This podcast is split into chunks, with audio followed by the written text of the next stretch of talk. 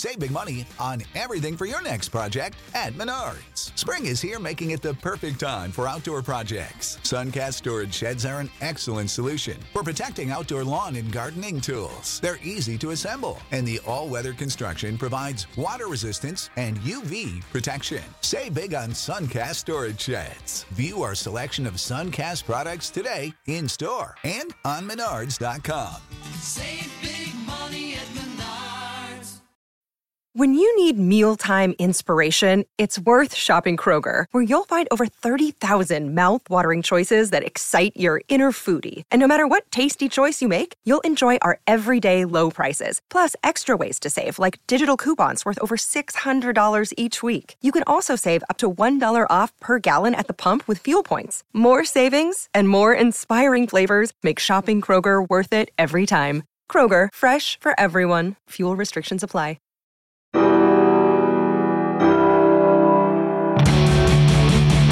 I'm Commander Shepard, and this is my favorite lorecast on the Citadel. Welcome to the Mass Effect Lorecast, the podcast where we explore the vast lore behind the Mass Effect games.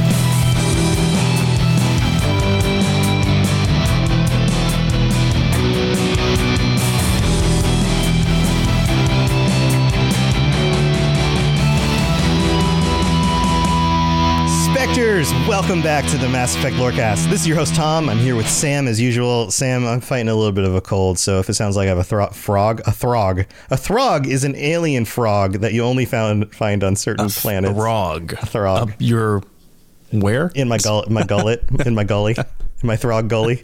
Um, but I hope I don't sound too terrible. I'm excited. We're finally taking on Liara. We get to talk about Liara, one of the most important characters in the games. I'm a little daunted, to be honest, Yeah. because she is so important. yeah. right? She's like, the second main character. I, I said this on a previous episode. I feel like like there's Shepard, there's Liara, and then there's everybody else. Maybe Garrus is third. You know, like Well, yeah. Liara is iconic to Mass Effect, and she's so important. And her fans, like people who are specifically Liara fans, Mm-hmm. we got to get this right. Otherwise, we're going to hear about it. That's true. That's true. But we we segued into this a little bit with some of our previous episode topics. We did, yeah. We we we brought up Liara briefly when we were talking about Benezia. Of course, it's her mom, uh, and you know, last uh, character we were actually talking about was Benezia, and she had a tragic story. So we're going to pivot uh, to someone very close, important to her, and Liara, like we said, is also integral to the entirety of the trilogy, and even makes that appearance in Mass Effect Andromeda too. Right, right. But first, the first place we run into her is in Mass Effect 1, right? That's the earliest lore we have. Is that correct? It is. You know, there's some moments that she references in dialogue in later games um, about her childhood, but in on-screen terms, yes, uh, that is Mass Effect One is the earliest in the Mass Effect timeline where she is actually seen on screen. Okay. So, where do we start with this?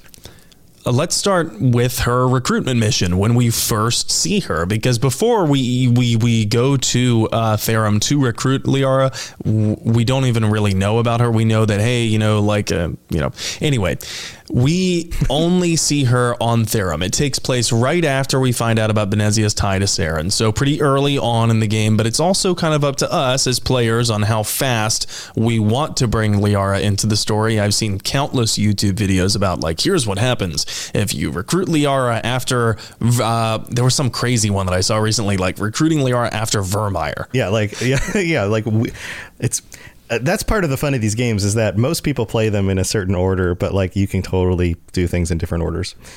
Right, right. So we uh, we we go and meet Liara. We can choose to do this mission for her, or we could choose to do Feros or Noveria first. Um, but I always try to recruit her first because I want to build up my squad and have the maximum amount of time in the game with them. So so I like uh, going to Therum first. And this was you know the Therum mission. Just as a quick side note.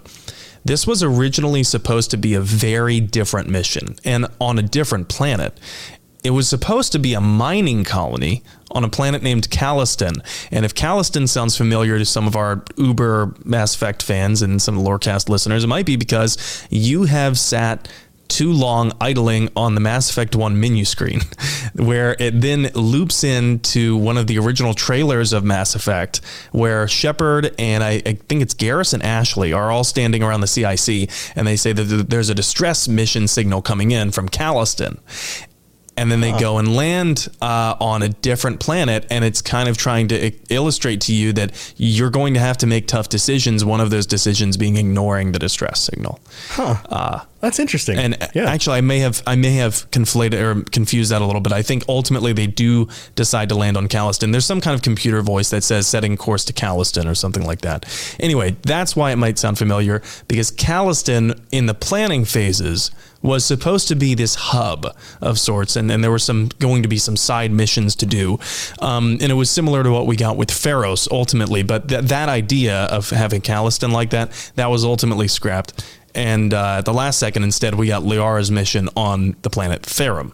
Uh, and that hub that I told you about, where there would be that central hub, well, they, they did repurpose that. That was ultimately modeled as uh, the final fight zone for the Bring Down the Sky DLC. That's so cool. Like, just to think about how different things would have been had they gone to the original plan, and yet we still have these like little little bits that are left over that hint at the original version as it would have been. That's that's pretty cool.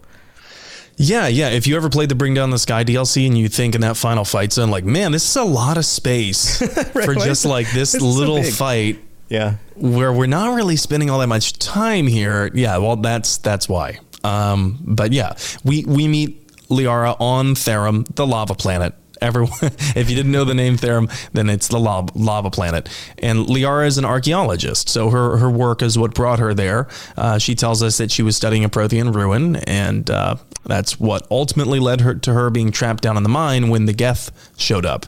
Uh, but it is a little bit of a damsel in distress situation. You know, I've railed against this kind of trope before. Yeah. railed probably not the right verb. oh no. Yeah. Okay. Uh, pushed back against. it's a fr- it's a Friday. pushed up on. No, that's that would be bad too. Um, No, okay. Criticized. There you go. Uh, I've criticized this trope before about the damsel in distress situation. So. Uh, Let's just let our listeners make up their own minds for it. Here's a little clip that we have. Let's take a listen here. The first time we meet Liara. Can you hear me out there? I'm trapped. I need help. Are you okay? What happened to you? Listen, this thing I'm in is a Prothean security device. I cannot move, so I need you to get me out of it, all right? Your mother is working with Saren. Whose side are you on? What? I am not on anybody's side. I may be Benezia's daughter, but I'm nothing like her.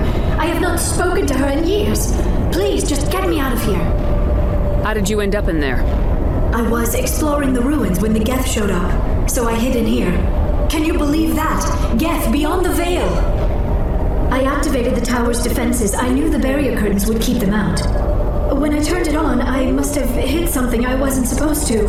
I was trapped in here. You must get me out, please. The effect on her voice is uh, is pretty cool. It's, it's strong, yeah. Yeah. But isn't, I mean, what do you think of this clip? Am I being a little too hypercritical calling it damsel in distress situation? Yeah, I mean, well, at least in this version of it, we have FemShep being the save. It's not it's not male Shep showing up to save the damsel. So it's a little that's a little bit less depending on which Shepard you are, right? But there's Yeah. yeah, I mean, the daughter of an important character, it's kind of like a princess in a situation, right? Like yeah, there's a little bit of that. You, you could draw some connections. Well, that, I'm glad that you brought up the fact that it was FemShep. That's why I picked this clip instead of BroShep. And we know from statistics BioWare's previously released that most players decided to play as BroShep. So most of most players did not experience that exact clip because you're playing as BroShep. But but I included it as FemShep to challenge this idea of do we still consider it a damsel in distress situation if the gender of the player character isn't male? You know. Yeah, but I think I think the damsel part depends on who's the person in distress, and the idea that she it's a female looking character. I mean, you know, you can't. They're have them- monogendered, but yes, they're you- feminine. right? It's feminine looking, and she's in danger. I mean, uh, but it's it's it's a weird thing to debate, right? Like well, any character could be in danger. It's just a good plot point. It's an interesting way to meet somebody to help them out. Now they've owe you something maybe or whatever, right? Like so, eh, it's I don't know. It doesn't hit me too strongly. It's there's definitely not like this romantic thing going on, at least in this part of your connection with Liara. So it's not like, oh, the princess I'm going to fall in love with that I'm fine. You know, like it, it doesn't kind of have that overtone really. So that makes it a little Right. bit better, you know? It's it's not like the '80s fantasy trope of like she's tied to a post and her clothes are ripped. Yeah, Right, right, not that. right, right, or Um, or you know the Rapunzel up in up in the tower with the long flowing hair, and she's so beautiful, but she's untouchable. You know, like that kind of thing. It's not Mm. really that. Yeah, I guess I, I kind of thought of it in this situation because of the the way that she just like she is so dependent on Shepard's help, right? Like Right. you need to help me out of here, right? Right. Like, but whereas when we run into Garrus or Rex, you know, Yeah. like they also kind of need Shepard's help. But they are portrayed as much more independent individuals off the bat, anyway. Right, right. And it, I mean, I guess part of this is if I if I didn't know Liara's arc and how capable she is and how we see that later on, then this would rub me a little bit worse because if she was if she was the damsel in distress from the beginning and then she was constantly a damsel in distress, that would feel really bad. But in this case, it's like she just happens to need your help and later on she could take care of herself. like But but you're but you're thinking about it in retrospect, Oh, right, Like right. if- But that's like- the thing is that it's in retrospect. You're right. Like had I did I if I didn't have that information and I was playing that today, my perspective on it might be might be different. Just coming across this for the first time. Yeah. So and and that was kind of I'm glad that you brought up her capability because she is extremely capable and and it doesn't take long for us to realize that she's a highly intelligent individual.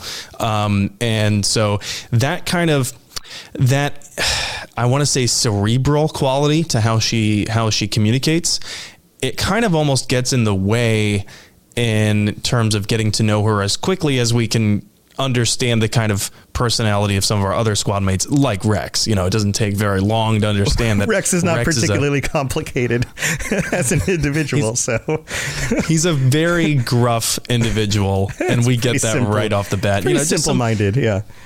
some some very um tangible color commentary. You know what I mean? That Yeah. Rex offers that willy-nilly. But but with Liara, she's very analytical. And and so I picked another clip here from shortly after we recruit her and she's aboard the Normandy. You can kind of hear what I'm talking about, I think. Too close, Commander. Ten more seconds, we would have been swimming in molten sulfur. The Normandy isn't equipped to land in exploding volcanoes. They tend to fry our sensors and melt our hull. Just for future reference. We almost died out there, and your pilot is making jokes? Joker pulled our asses out of there. I think he's earned the right to a few bad jokes. I see.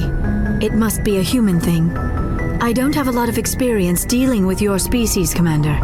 But I am grateful to you. You saved my life back there, and not just from the volcano. Those Geth would have killed me or dragged me off to Saren. What did Saren want with you? Do you know something about the conduit? Only that it was somehow connected to the Prothean extinction. That is my real area of expertise. I have spent the past 50 years trying to figure out what happened to them. Just how old are you exactly?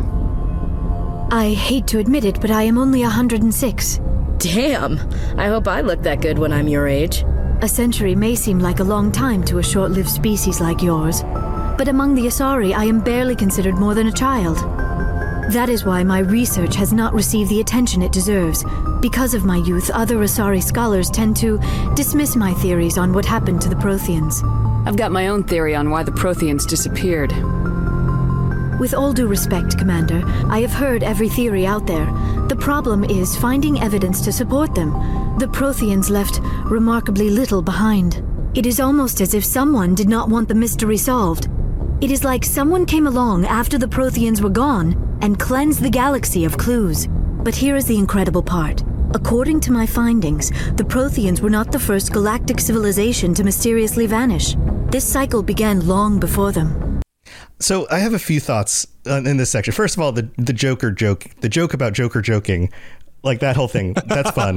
that like that's fun. Like uh, it- it's nice to see you know the meeting of species and the misunderstanding of like social etiquette and all of that. Like that's cool. Secondly. Um, the intensity of the dialogue with the music underlaid on, like just like we go through these clips every week and we listen to these things and but I think there really is something about the quality of the music and the way that colors the feeling of this that creates this like warm fuzzy but sci-fi but warm and fuzzy familiar but spacey kind of like it, that it's done so well. I just wanted to point that out. Thirdly um liara in this scene speaks like an intelligent person and I don't just mean that she says smart things. I mean the the way she parses her dialogue, the way she says, "Okay, I get what you're saying, Commander Shepard. I've heard all of the different like a smart person understands that there are only so many possible theories for a way a situation goes we've been dealing with this a long time all the greatest minds have been thinking about it and i've heard all of those things discussed right it would be like somebody saying you know like um you know, like, well, have you studied ancient philosophy? And uh, obviously, I'm a philosophy major. And like, well, you know, well, yes, I've, I've read all of the ancient philosophers. I know all of their thoughts. Let's go with the path that actually leads to where we think things might be revealed. There's still stuff missing here. Let's talk about that part specifically. You know, like, let's not waste our time, like pulling out our measuring sticks and talking about all these different theories. Let's get to the let's get to the point because I already un- we all we all I know that you know that you know that I know that now. Let's move on, right? Like Yeah, I I love the fact that while being incredibly polite, Liara effectively undresses the commander with the commander saying, "Well, I got my own theory, right?" Right, And, and- Liara's and- like, you know, in all due respect, I heard it all before. Please, let's not relive this. Right. You know. Right. And on top of it, it's um, it's almost like this weird flex about how old she is, and everybody responds about you know, oh, I wish I looked that good when I'm 100 or whatever. Uh, but like she's establishing like who she is in her own species, but who she is compared to humans as being somebody who is much older than all of them, but yet still considered young, highly intelligent, but still open to uh, trying to understand things better because there are things that she doesn't understand. Like she's treading this very interesting balance of all of these things, which make her both seem extremely capable, but also vulnerable at the same time. Yes. And talking about her youth, she said, because of my youth, my research is not taken as uh, you know seriously as as it should be. Right. And a, we can glean that that's a source of frustration for her. But B, how many times have we talked about that that on this show where you know it's incredibly frustrating being young and in a job where you see what's going on, you know how to fix things, and no one listens to you for the simple fact that you are young. Right, right. Yeah, and it's a very real thing that a lot of people can identify with. I mean, you and I have felt, dealt with that in our own careers and things. Um, so yeah, so she's she's very she's a very well written character. Like, there's a reason why I think people really like her, is that she's she's three dimensional. Yes. And uh, uh, to push back on that part a little bit, though, I do think that, and it's not the voice actor's fault. It isn't, you know, because I think she's intentionally written this way, but Liara is a little bit robotic. Uh, and aloof, and it's just a byproduct of her cerebral quality, like I was talking, telling you about. You know, Yeah, I think there's she's some- not as emotional as Rex. Right. There is some of that with Liara, but I think in general, in the first game, and uh, maybe people are going to at me, don't at me on this. I think the voice acting improves as the series goes on, as the voice actors get more and more comfortable with their characters, as the writers write better dialogue for the characters. Uh, I find in general, Mass Effect 1 has the most stilted dialogue. Uh, so that Yeah. it kind of has kind of a robotic quality just in and of itself. But I Yeah. get what you're saying. Um, but you know, we later learn that she has effectively holed up and- and put herself in these situations where she's alone for much of her life.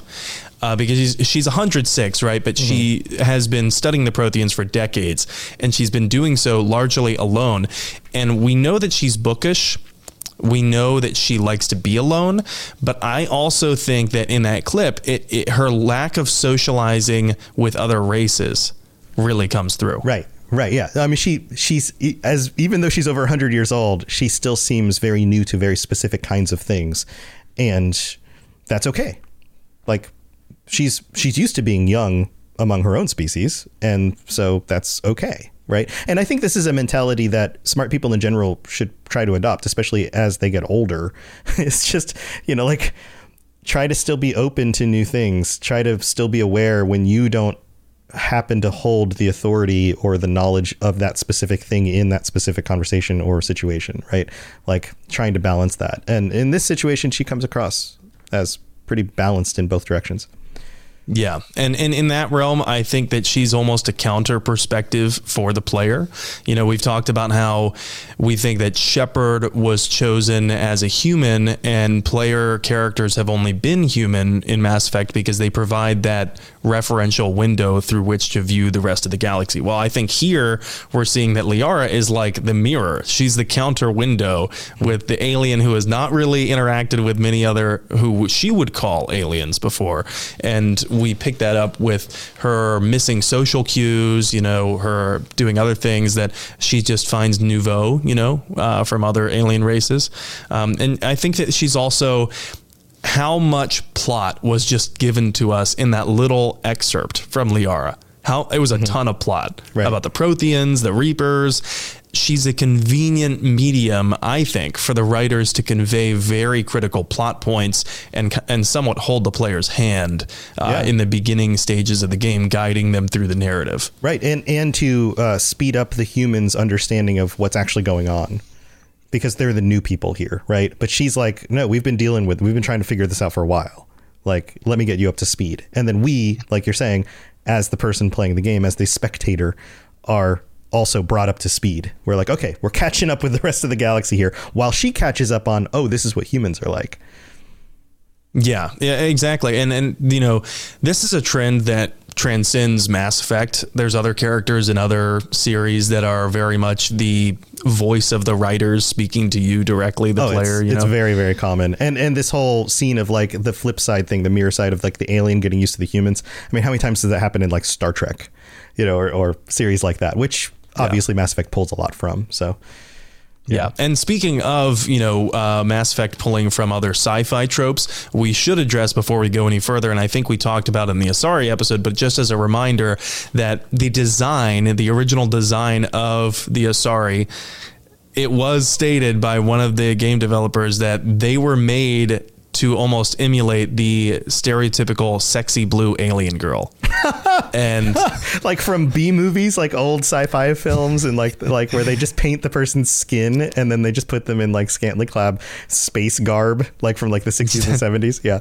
talk about things that aged like milk curdling in your mouth. Uh, but yeah, that that is you know. Uh, Obviously pertinent to Liara because many characters in this game. I'm actually not sure if Liara, if this applies to Liara directly, but many alien characters in this game, the alien squad mate or the alien who was uh, of that race, the closest person to Shepard, they were designed first, and then the rest of their race was designed around them, like what they looked like. Right. So right. well, at least it's Yeah. flipped on its head because, like, although what you were saying before, she starts out as like a damsel in distress, but we very quickly find out that she's capable, she's smart, she's like she is a person standing on her own feet. So she may look like sexy blue alien damsel in distress at the beginning, but at least she doesn't stay that way.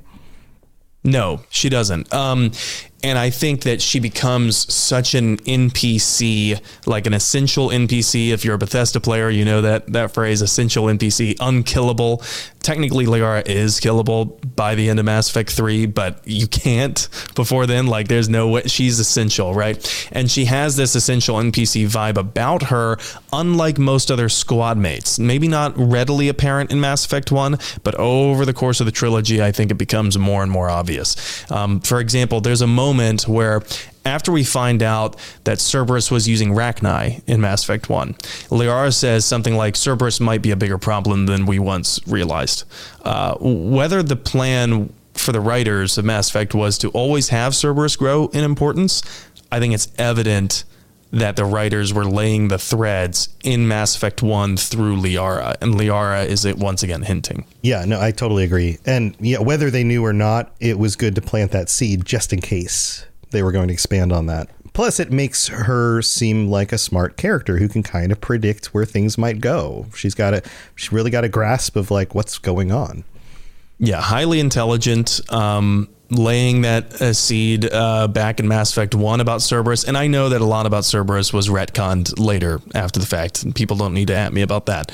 Uh, but you know, not every seed that was laid for future narrative growth actually sprouted. In fact, the the most notable one is the dark energy plot line in Mass Effect 2. That one didn't actually sprout to where it may have gone otherwise. Right, but maybe, maybe in the next Mass Effect, sometimes it's fun to pull those other threads back out and be like, "Hey, remember this?"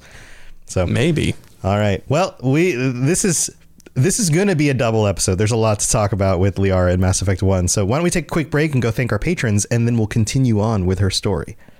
Save big money when you start your next project today at Menards. Check out our great selection of garage and utility lighting options in stock, ready to take home today. We carry everything to help you illuminate whatever project you're working on. Shop garage and utility lighting products in store at your nearest Menards. You can also view all of our entire selection of lighting options today on menards.com. Save big money at Menards. Message coming in. Patching it through. I am sovereign, and this Lorecast is mine. I like the sound of that. All right, here we are in the middle of the show. Thank you so much for your support to all of our patrons and everybody listening. If, you, you're just listening and hanging out, if you're here in the chat, thank you. Thank you for being here. And we have to shout out our Shepard tier patrons, Ed Boy, Kira C, and Lieutenant Tessino. Thank you for supporting us on the Patreon. And to all 60 of our current patrons, thank you for the support as well. If you are interested in checking out what you can get, like stickers and t-shirts, ad-free episodes, joining us on Patreon chats, all sorts of fun stuff, head over to patreon.com slash Mass Effect Lorecast. Go check it all out. Also, you can leave us a five-star review on Apple Podcasts. That's a great way to get your words on the show. We'll read that out on a future episode. And you can also rate the show five stars on Spotify. That would be awesome. Or whatever podcatcher you listen to this on. Plus, you can tell your friends, all of that stuff. We can't do this without you. And because of you, we've been able to keep this going for years now. So thank you so much. All right, let's move on with the rest of the discussion about Liara. Spit it out, or are you trying to build suspense? You're so dense, sir. Obviously, I do not know as much about human relationships as I thought. All right, Sam. So moving on, we have another clip here. What's this? That's right. So I wanted to go a little bit more into depth about Liara's dialogue and, and how she portrays herself in Mass Effect 1 w- before anyone jumps down our throat and say, oh, come on, guys, it's just one, you know, one minute clip that we talked about before. Well, we have another clip here where she is talking more about the Protheans and other plot points. Um, but uh, why don't we go ahead and, and listen to it and uh, we'll dissect it after the fact. Interesting is what I did not turn up. There is remarkably little archaeological evidence of the Protheans, and even less that might explain why they disappeared. It is almost as if someone did not want the mystery solved. It is like someone came along after the Protheans were gone and cleansed the galaxy of clues. But here is the incredible part. According to my findings, the Protheans were not the first galactic civilization to mysteriously vanish. This cycle began long before them. Where'd you come up with this theory? I thought there wasn't any evidence. I have been working on this for 50 years. I have tracked down every scrap and shred of evidence. Eventually, subtle patterns start to emerge, patterns that hint at the truth. It is difficult to explain to someone else. I cannot point to one specific thing to prove my case. It is more a feeling derived from a half century of dedicated research. But I know I'm right, and eventually I will be able to prove it. There were other civilizations before the Protheans. This cycle has repeated itself many times over. If the Protheans weren't the first, then who was? I don't know. There is barely any evidence on the Protheans, even less on those who came before them. I cannot prove my theory, but I know I am right. The galaxy is built on a cycle of extinction. Each time a great civilization rises up, it is suddenly and violently cast down. Only ruins survive. The Protheans rose up from a single world until their empire spanned the entire galaxy. Yet even they climbed to the top on the remains of those who came before. Their greatest achievements, the mass relays and the Citadel, are based on the technology of those who came before them. And then, like all the other forgotten civilizations throughout galactic history, the Protheans disappeared. I have dedicated my life to figuring out why. I love the uh, story time with Liara. Yes, right. that that's I probably jumped the gun a little bit when I was talking about it earlier, but that's what I was talking about. You know, more vital exposition on the Protheans given to us from the writers by way of Liara. right, right. Yeah, she is the voice of the writers at this point. Yes, plot points, intriguing details, definitely, uh, that lead us to ultimately realize that it was the Reapers behind it. Um, and yet, Liara seems to have much of this already figured out. Uh, and I found it interesting how how absolutely certain she is about her conclusions and her theories. And, and we're so that- willing to believe her at Yes. this point. That's the other thing is that like I, I don't I don't know about everybody else, but when I watch this, when I play through this part, I'm like, oh yeah, that's the truth. This is the truth. Liara's speaking the truth, right? Like somehow I'm just Hmm. Right. like, yeah, no, this is these are facts. I don't have any questions about this. Yeah, there's not a whole lot of unreliable narration at this point in Mass Effect 1. Uh, so I think we've already been primed to kind of trust what these key figures in the game are telling us. And she seems so sure about it, but I, I found that to be interesting, especially because she seems to have the mind of a scientist. Right. Yeah. That, but but the mind of a scientist would dictate that you're trying to prove yourself wrong. Actually. Right, right. You're, you're you're maintaining skepticism until you have enough solid evidence to say, okay, this is the thing that's most likely.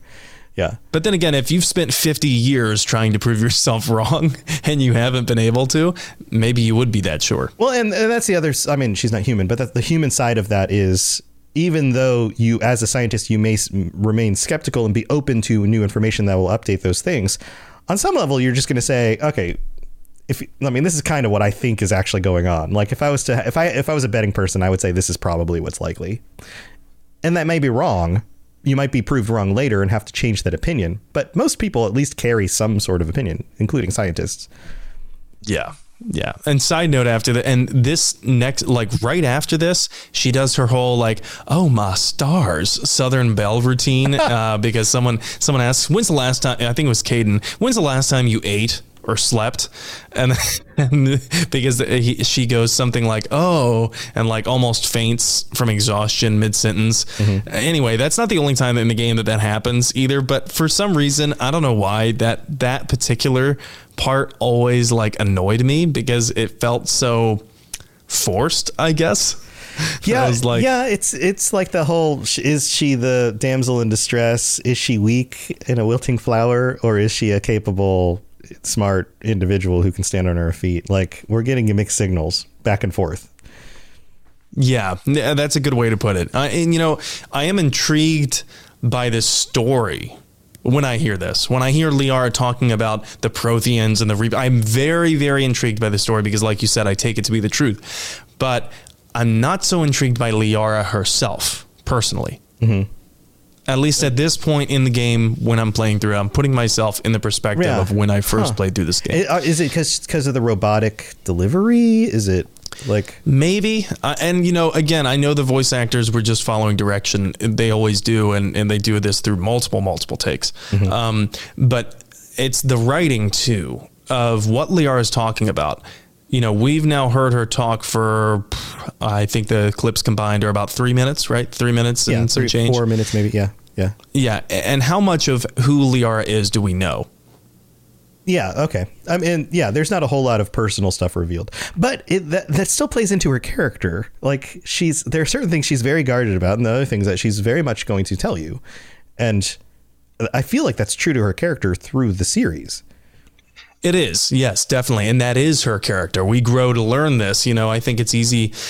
I think um, the story, it doesn't tell me much of who Liara is, but I also think that it's easy to grow tired of the Liara has the inside track on the writer's mindset, you know, the Liara special girl treatment uh, that some might call, uh, and some might perceive her as having gotten from the writers. So I think if, if some players out there do feel like that, I understand, uh, but I also understand that Liara plays this crucial role for the player, and that we do learn more about who she is as a person if you want to.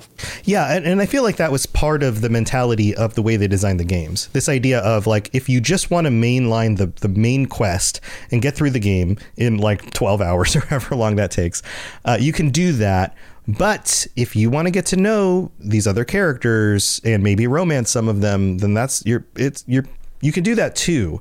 It's it's like the, I mean, we have to go back like what 15 years at this point, longer than that. Say 17 years, whenever this game actually came out. It was almost two decades ago now. Um, 2007. So yeah. 17 years. 17 yeah. years. Um, you have to think about what they were doing. They were trying to make something that would appeal to lots of different people, including people who hadn't played role playing games before. They didn't want it to be too character heavy, but they wanted to have good characters. They wanted people who wanted to run and gun and get through the main story because that's it was a shooter, right? But they also wanted you to be able to get to know the characters. So they had to. There's like this from a meta analysis for the designers. There's kind of this weird balance in that. Like had we had this this section of the game taken twice as long and we got more personal stuff about her, we may not have cared yet because we were Shepard. We are supposed to be saving the galaxy and doing the important things. And the characters grow on us in a secondary sort of way. So I can see why they would have designed it like that. But you're saying right, that, the, that, that you would have you would have preferred maybe to have more personal stuff from her earlier? Maybe, you know, and but I think that you raise a great point about pacing because this the original one sheet for Mass Effect did describe it as Jack Bauer in space. Right. Right. right. So yeah. so it was first and foremost that kind of pacing. But eh, I guess if I if I had things the way that I wanted them to be, or at least the way that I say I want them to be, right, then it would have been more akin to Act One of Baldur's Gate. Yes, yes, and I think I th- and I think that's a perfect example because uh, RPGs have evolved, and Baldur's Gate is pulling from this Baldur's Gate one and two, Dungeons and Dragons, and then other advancements in RPGs over the years. Whereas Mass Effect one was setting itself first and foremost foremost as like, oh, you play a Call of Duty, then you'll like shooting these aliens in space. But also, there's a really cool story and other cool characters to get to know if you want to do that stuff too. So yes, and yeah. and again, I don't want to shortchange Liara because she does open up. We do learn more about her. Like I said, with a little asterisk, it's if you want to. So, assuming that you are one of those players and you never got to know her, well, here's something new for you. Here's a clip from Shepard stopping by to talk with Liara after recruiting her. Tell me about yourself, Liara. Me? I am afraid I am not very interesting, Commander. I spend most of my time on remote digs, unearthing mundane items buried in long forgotten Prothean ruins. Sounds dangerous and lonely. Sometimes I would run afoul of indigenous life forms or stumble across a small band of mercenaries or privateers, but I was always careful. Until the Geth followed me to Artemis Tau. I never found myself in any situation my biotics could not handle. As for the solitude, well, that is one aspect that most appealed to me. Sometimes I just need to get away from other people. You don't like other people? I suppose it comes from being a matriarch's daughter. People expected me to follow in Benezia's footsteps. They wanted me to become a leader of our people. Matriarchs guide their followers into the future. They seek the truth of what is yet to come. Maybe that's why I became so interested in the secrets of the past. All right, so let's pause here. This is a longer clip. Um, yes. I think there's some interesting things happening in the scene with the uh, creating the beginning of her character arc. We're referencing a character in reference to another important character that we've already met.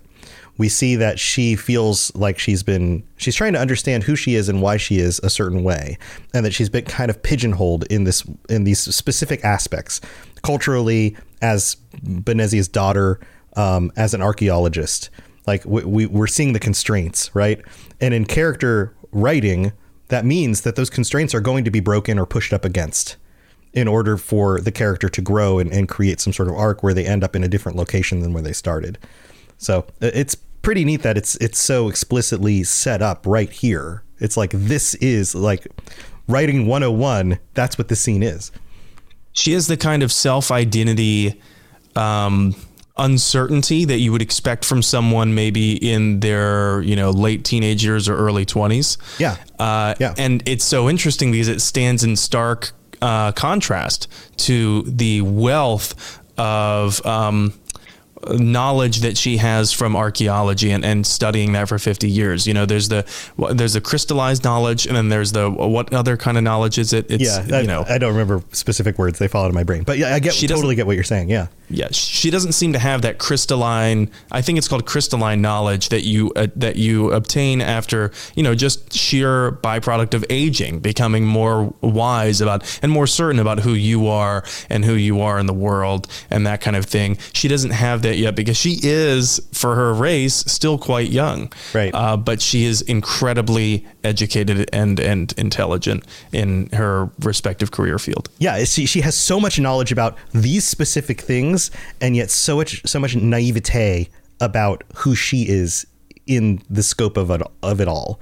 Um, so it's this really cool dynamic because it's it's both at the same time. Um, but here, let's continue the clip. There's a little bit more to this one. It sounds so foolish when I say it out loud. It sounds like I became an archaeologist simply to spite Benezia. All children rebel against their parents. It's a natural part of growing up. Aha, you share the wisdom of the matriarch, Shepard. That is exactly what Benezia said when I told her of my decision. But there was more to it than that. I felt drawn to the past. The Protheans were these wondrous, mysterious figures. I wanted to know everything about them. That is why I find you so fascinating. You were marked by the beacon on Eden Prime. You were touched by working Prothean technology. Sounds like you want to dissect me in a lab somewhere. What?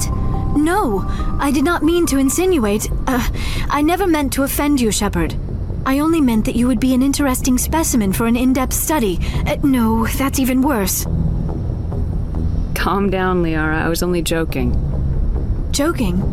Oh, by the goddess, how could I be so dense? You must think I am a complete and utter fool. So okay, so two things here. First of all, I really like how Shepard has a moment of being able to convey wisdom to somebody who she's only a fraction the age of. Um, that's pretty cool. Uh, but secondly, the end of the dialogue where the confusion about the joke or misunderstanding about like that totally feels like anime dialogue to me. Oh, it does. Doesn't yeah, it? you're right. It feels like, oh no, oh gosh, I'm so embarrassed. How could I have said such a thing? Oh, don't worry. That's not what I actually meant. Let's still be friends. Haha, okay. You know, T. T. I've, I've, I've embarrassed myself in front of Shepard Senpai. R- right, right. That's Yeah, it totally exactly. it totally feels like that. And I don't know. but yeah. But but yeah, that, that's what I was talking about earlier about like I think this is evidence that Liara has been under socialized. You know, like she Yeah. she clearly has not spent enough time around other races and other people that she often says things that even she admits, you know, she's like open mouth insert foot. And then she gets embarrassed or doesn't pick up on a joke. And and if this is kind of like if if you are listening to this and you're like, oh my god, I think I'm like that. Like, yeah, it's common. Like, you know, Right. Well, I mean, it's, it's a- also a trait of people with certain uh, neurodivergences. This idea that like Yes, that they too. just don't socialize as well, but they can be very, very intelligent and very capable at certain other things. Um, so she comes across as somebody who might be a little autistic, or uh, you know, maybe something else that makes her slightly different than the average character that you come across, uh, which is pretty cool because I'm sure a lot of people can identify with that. If Liara is canonically on the autism spectrum, then that's news to me. I haven't seen uh, any confirmation of that, but we do Yeah. know that like that other characters in the Mass Effect universe are on the autism spectrum, namely Gillian Grayson.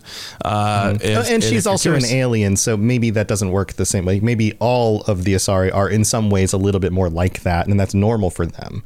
So I don't know. I mean, Councilor Tevos is different, right? Councilor, T- but then again, she's a politician, so it's her job to be uh, a good communicator. Uh, so I don't know. Uh, I don't. Th- I feel like this level of kind of awkward clumsiness is, is unique to Liara in terms of all the the Asari that we meet.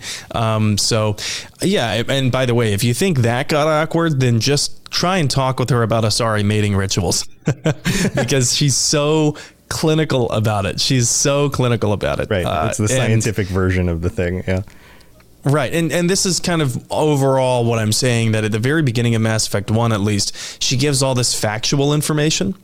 Uh, if you ask her a question, you know, and and even on topics that are ripe for color colorful remarks that you would definitely get if you asked uh, Tali or Garrus or Rex or Kaidan or Ashley about them, but she abstains from making most colorful remarks she's in in some ways in this part of Mass Effect 1 she's almost like a computer You enter Yeah. an inquiry into Yeah. a computer and it gives you an answer. Right. And it's not ready for you to make a joke. like But it doesn't tell you how it feels about the answer. Right, right. Okay, so before we get to the end of the episode, is there uh, is there any other dialogue about her mother and her family, her opening up about any of that kind of thing? Yeah, and you know this is a topic that one would guess you'd kind of have to open up about, right? Um, and so I do want to play this a uh, little bit about when we're talking with Liara about Benezia. Term. Sometimes an Asari and her partner will stay together for many decades. Do you know who matriarch Benezia chose as her partner? She rarely spoke of her partner. Though I know my father, if you want to use that term, was another Asari. Benezia never told you her partner's name? Union with our own kind is no longer common, not for the purposes of reproduction. Most Asari believe it weakens our species. Asari daughters inherit racial traits from the father species. If both parents are Asari, then nothing has been gained, or so conventional wisdom would hold. I am what is sometimes called a pureblood, though no Asari would ever be cruel enough to say the word to my face. It is a great insult among my people. It is possible Benezia's partner was embarrassed by their union. She may have been too ashamed to publicly acknowledge me as her offspring. So we've talked about the stilted dialogue and how she's robotic, and part of what makes the voice acting in this part particularly interesting to me, and I, I feel like high quality, is that it's tinged with feeling while still remaining robotic. Like there's emotion underlying it, but the character hasn't changed. Um, Exactly, yeah. It's- and that's why so I well wanted to include this part. Yeah. Especially because, you know, we're talking about opening up. How can we get Liara to open up? And, and you do see some of that highly cerebral, analytical uh, facade. I, I don't want to call it a facade Well, the because words- that implies. the words she's choosing are still analytical and careful and specific, but the feeling underneath those words betrays the emotion that they they hold. Yeah, well put. It's without clinical, her saying emotional words. Uh, for example, she refers to her father as Benezia's partner at one point, right, um, right. when she could have just said my father. But that could also be because you know we later learn that Aethyta, her father, was never around. So maybe she doesn't feel right referring to this person as her father, or even though the the, the definition of father is unique to our dual gendered or multi gendered species. Uh, you know what I mean? Like it it's a monogendered species for Asari. So Right. maybe just even saying like my father would be a weird thing for Liara to feel like saying, but even still referring to it as Benezia's partner feels clinical. Right. Well, she's she's explain like father has multiple inherent meanings inside of it, right? Like your parents in general. She's re- she's referring to this is my genetic progenitor on the opposite side of my mother, but she's not saying this is my emotional parent. She's withholding that part from the definition by the way she delivers it. And it's like she's cleaved the word father in half in a way. Right. Yeah. Yeah. And we we can still glean, you know, um, from this that her family is a sore topic and that she comes from a broken home, even if she doesn't call it that. You know, she she doesn't call it that, but it is a broken home. Um, she admits that her father, father, quote unquote father, was never around, um, and that she clearly has some issues with her mom and living in her mother's shadow, right? Uh, so, and she ran. She essentially ran away from home to to to to dive and put herself into her work full time. So, yeah, I think Liara is someone that we can view as having come from a broken home, uh, but is still highly intelligent. Uh, very capable, though there are some moments in dialogue that would seem to, you know, uh, contradict that at least. Um, but you can still tell that she's close to her mom too, and I think this is important, especially for what happens later in Mass Effect. Um, despite these huge expectations that she says come from being the matriarch Benezia's daughter, you know what I mean? So she's still close with her mom, but it's a nuanced topic because uh, she, I feel like she, naturally some level of resentment may come from having an extremely prestigious parent. Yeah, yeah. And this isn't where her story ends in Mass Effect 1. We're splitting this into two episodes in order to give as much detail as possible and really consider things deeply. So this is only about half of the story for Mass Effect 1. We'll continue that next week. So thank you for tuning in. Uh, but Sam, I know you've got some fun news about a convention you're going to. Do you want to share that before we head out? Yes, yes, absolutely. Uh, I'm going to be at Emerald City Comic Con this weekend. We're recording this on Friday, March 1st. Uh, and so the convention is going on right now. Uh, and in fact, as soon as I'm done here, uh, I'm going to get changed and I'm going to head over to the convention. And if you're around the Seattle area and you're going to be at Emerald City Con, don't hesitate to reach out to me, you know, on Twitter or, you know, on the Discord and say, hey, you know, I'm going to be at Comic Con. Let's meet up. And I'd love to be able to meet some of you guys. So um, let me know if if uh, you're at Comic Con and maybe we can uh, meet up. And I'll be wearing an N7 shirt. I have like a ton of them. So you know, go What? figure. Uh, but I will also be trying to stream at some point this weekend, uh, continuing my personal canon playthrough of Shepard. And of course, my handle on pretty much every social media that I have is N7 the Legend. Awesome. Well, I hope you have a blast. I hope uh, some people out there are able to meet up with you and, and get to hang out. And that sounds fun. It's been a long time since I've been to a big convention like that. So I'm sure it'll be uh, lots of fun. I'm sure you're going to see lots of people like dressed up as cool stuff and like some really cool, I don't know, voice actors, writers, like people to get. It always makes things. me wish that I did Mass Effect cosplay, Uh-huh. but I don't have like the time or the money right, to right. do that. Yeah, yeah. And, yeah. Yeah, I'm I'm always floored by some of the things that people can do because it really is a skill that I don't have, especially when they make the outfits themselves and stuff. It's very cool stuff. So I hope you have a blast. Um, thank you for tuning in. Of course, you can check out my other stuff as well, robotsradio.net for my other shows, Lord of the Rings Lorecast, the uh, Fallout Lorecast, Elder Scrolls Lorecast, and Starfield Lorecast. Their names just fall out of my head. Um, and uh, go check that stuff out. Check out the other shows. Lots of other hosts doing lots of cool stuff at robotsradio.net. Oh, and um, I've been working on some new T-shirts on the uh, the merch store. Um, it's just kind of a side thing, like t-shirts don't make a lot of money like that is not the main source of income by any means but i'd rather get them up there and try to price them as best i can in order to just give people some fun stuff if they want some fun shirts designed around some of the shows so go check that out as well at robotsradio.net all right thank you for tuning in everybody have a wonderful rest of your, week, and we will continue Leor, Liara's story. Words are hard. I need to get over this cold. Uh, next week. See you next time. Thanks for tuning in to the Mass Effect Lorecast. We'd love to hear your opinion and thoughts on the lore of Mass Effect. Reach out to us on Twitter at Mass Effect Cast or check out the Robots Radio Discord. Also, you can send us an email at masseffectlorecast at gmail.com. When you need mealtime inspiration, it's worth shopping Kroger, where you'll find over 30,000 mouthwatering choices that excite your inner foodie. And no matter what tasty choice you make, you'll enjoy our everyday low prices, plus extra ways to save, like digital coupons worth over $600 each week. You can also save up to $1 off per gallon at the pump with fuel points. More savings and more inspiring flavors make shopping Kroger worth it every time. Kroger, fresh for everyone. Fuel restrictions apply.